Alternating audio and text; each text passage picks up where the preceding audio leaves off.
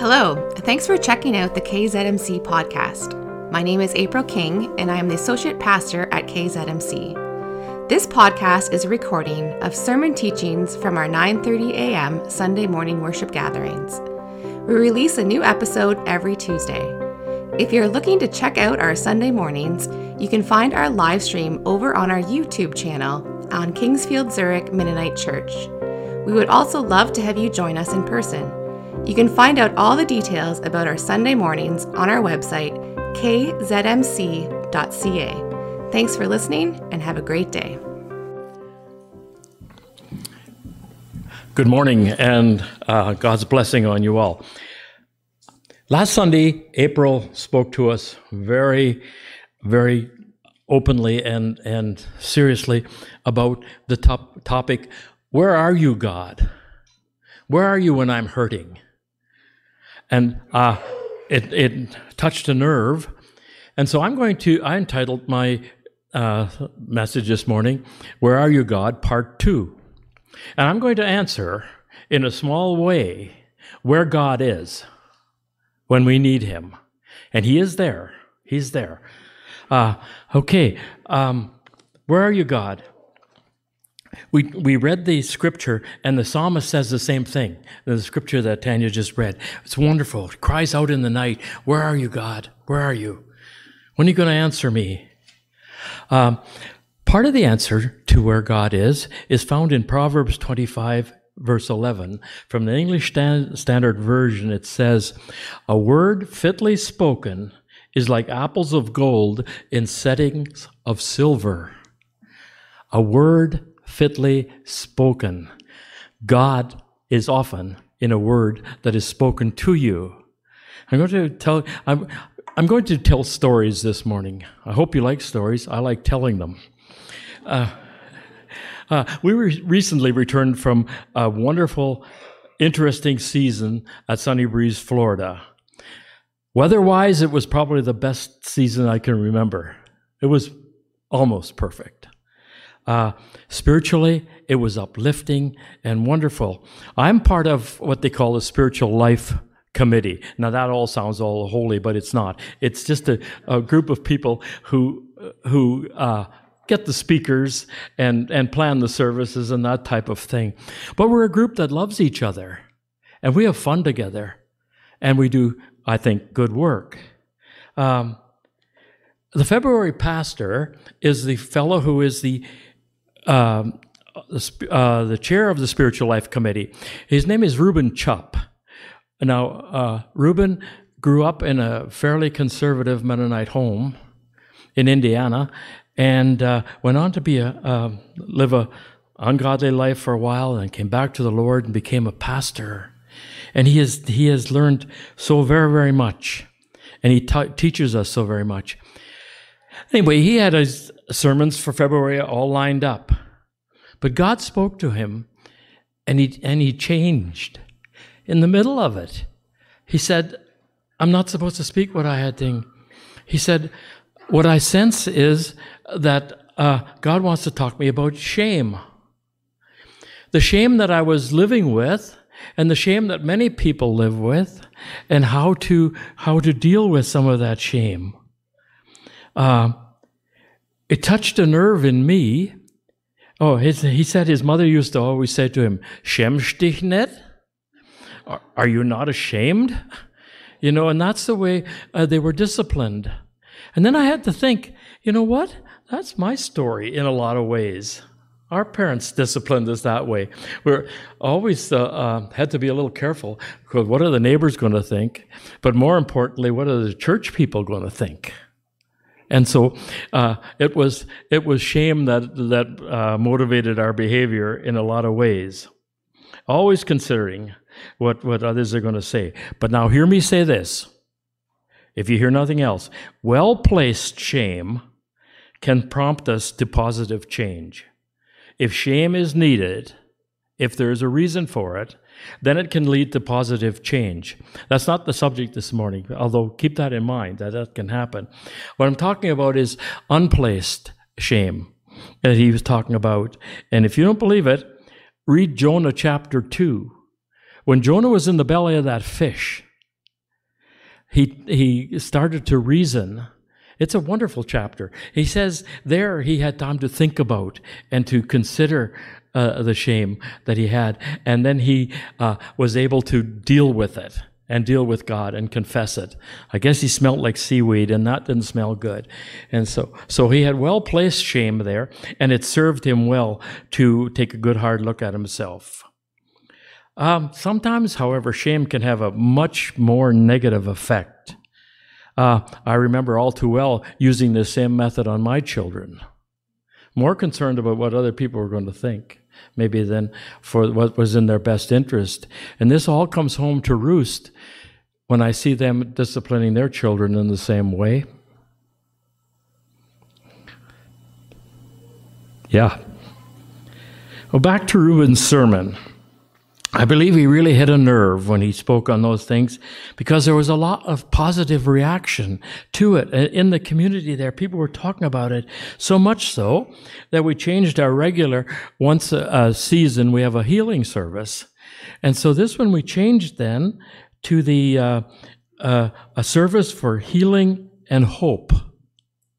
Not so much fo- focusing on physical healing, healing, but about um, more on on spiritual healing. About forty of us gathered that evening, and we had a wonderful time. We prayed for for physical illnesses, but we also prayed for uh, spiritual things. And down the aisle comes a man. Uh, I'm going to read this because I, I don't want to get it wrong. Um, uh, he told us he's 74 years old and carried the shame of his boyhood and his dysfunctional family for all these years. He told us they were poor. His mother baked 60 coffee cakes every Saturday morning on an old cook stove, and he peddled them around town on his bicycle, hoping there would be one or two left at the end of the day so their family could eat them. His father was somewhat of a ne'er do well. He had tried different things to support the family, none of them too successfully. So he reported, uh, he, he said he resorted to illegal methods for making money.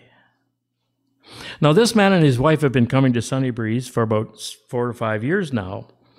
One of the first times he went out to golf with the guys, he introduced himself and one of the fellows said, Wasn't your old man a bootlegger? He sucked it up, he shrugged it off, and he continued to play golf with those guys. Then he said, Just this past October, they were a large family, and one of his brothers died. And a so called friend did the eulogy. Now, in the eulogy, the guy said, Doug didn't turn out too bad considering his old man was a bootlegger. You don't need friends like that. Wham! Again, hit him again. He said, I've lived with this all my life. We listened to his story, Reuben and I, and then Reuben looked at him and said, It's not your fault. You didn't do it. It's not your fault. You've carried this long enough. Let's deal with it. We had a changed man. In the next few weeks, uh, he just he just shone, and he he learned to smile again, and we had many good conversations and lots of fun stuff happening. Uh, and I remembered the words then when Reuben said that it's not your fault. A word fitly spoken is like uh, apples of gold in a setting of silver, and it changed his life. Well, this same couple was celebrating their anniversary a couple weeks later. So Earl and I uh, decided we would take them out for um, an anniversary dinner. Now, we went to the City Buffet in, in Port Charlotte. If you want to know where the best buffets are, come and see me. We, we know where they are, and, and they like Chinese food. So we went out for a, Chinese dinner. We took two other couples with us, so there's eight of us, and we had a lovely dinner. And then after dinner, we sat around and we talked. And I said to him, Tell me about your wedding. He said, It wasn't our wedding, it was her mother's wedding. The minute we told them we were getting married, the mother took over. She chose the colors, the flowers, the napkins, and I don't know what else you choose for weddings. She even said who could be in the wedding party and who couldn't. Uh, I said, Well, what was that all about? Uh, the wife piped up then and she said, My mother uh, drove around with her in her wedding gown for half hour before she took her to the church and gave her time to change her mind. She said, You don't have to marry this guy. You can still back out. There's still time now. I said, Why did she do that? And then she said, Because of his family background. the mother was afraid that this wouldn't last and this wouldn't work because of, because of his background. 54 years later, and three very successful sons, they proved her wrong. Uh, they left with a different attitude. Uh, he said when they left to go back up north, as we all do, uh, he sent an email uh, Wednesday, March the 27th. It says, We have experienced so much acceptance, love, and healing these last two months at Sunny Breeze. It has been a time of healing and renewal that we have no words to express it sufficiently. We are grateful to you and the Spiritual Life Committee. We thank the Lord for you always. Then they signed it. These are the power of a word fitly spoken to somebody who needed to hear it. Now, on a more uh, uh, recent note, if you read the London Free Press, a couple weeks ago, there was a story about a guy who ran a massage parlor in London, Ontario, who was tried and convicted for uh, sexually abusing six young ladies that worked for him. And he, he was convicted for it and sentenced. But the girls all gave a victim impact statement. And the statement they all said was the shame they carry because of this. And the judge looked at them and said, It's not your fault. In a courtroom, I was impressed that the judge had the, had the uh, foresight to say that to them. It's not your fault. And I pray that his words were meaningful enough uh, to them so that they can have a healing process through that whole thing. So we have the power of the word to help people out. Now I'm going to tell you another uh, very much more personal story, and some of you will relate to this. About 25 years ago, uh, when I worked over at the nursing home, we got a brand new nursing home van. Some of you know where this is going. Uh, it was a rainy, cold afternoon in March. Uh, Joe said, Do you got time to take a group of ladies over to the Mennonite church? It's World Day of Prayer over there. So we take them over. And so I sure would love to do that. So we load them all up and I said a few silly things, and, and we began to say, you know, what can go wrong from there to there? so we go and we go around and we come around and I gently drove around and I'm I'm trying to line up the the wheelchair ra- uh, lift to where the ramp is and I hear crashing and crunching and metal bending. I go, oh, this, this wasn't high enough to get this van in here. well, I went back and said to Joe, "Why didn't you take them over?" uh, I felt I felt so bad. You could have bought me for a nickel and got some change. the insurance pay, uh, fixed the van. Gerald Shantz fixed the church. But who fixes Ervin? Enter Ross Thompson. Any of you remember Ross Thompson when he was the minister here at the Lutheran Church? He was a bit of a character, and that's probably why we got along so well. Um, but he's, he met me in the hallway over there, and he said, he said, Ervin, you're feeling bad about that van. I said, yeah, really feeling bad. He said, well, look at it objectively. It could have happened to anybody. Who knew that that wouldn't be high enough for a wheelchair van? And he said, I, I, I really want you to get past that. And he said, furthermore, if Joe Reese says anything about it, I'm going to ask him, what's he got against convertibles? well, it, it broke the ice and it, and it helped me to heal. It really, really did. And Ross, if you are out there, I want to tell you that was so, so important, so meaningful to hear you say that. Well, uh, life goes on, and you and I have the power to speak healing words to people. Now, I know uh, uh, the terrible things you can use with words and cut people down, but that's not where we're going this morning. What we're doing is talking about how important it is for you to be uplifting and up and helping people get through that. Uh, all of our lives have some messes in them, and all of us lay awake some nights and, and cry out like the psalmist did. I cried to God for help, to hear me. When I was in distress, I sought the Lord at night. I stretched out untiring hands, and my soul refused to be comforted. Then I remembered who's in control, that God's in control. And he said I was able to do that. Now, uh, God's in our story every day. Our prayer focus this morning said, uh, God is in our story, present in all seasons of our lives. He will never give up on us. I like that. Whoever put that in, thank you for that. Um,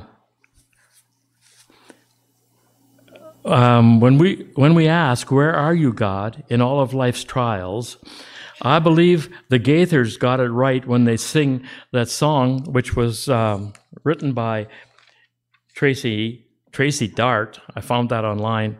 When they wrote this, when they wrote the song and sing it, it's uh, life is easy when you're up on the mountain. You've got peace of mind like you've never known. But things change when you're down in the valley. Don't lose faith because you're never alone. Because the God on the mountain is still God in the valley. When things go wrong, He'll make them right. For the God of the daytime uh, is still God in the nighttime. Uh, you talk of faith when you're up on the mountain. Talk comes easy when your life's at its best. But down in the valley of those trials and temptations, uh, oh, that's when faith is really put to the test. For the God on the mountain is still God in the valley. When things go wrong, He'll make them right. Yeah. May God bless you. Let's pray. Father, give us words to speak healing to those around us.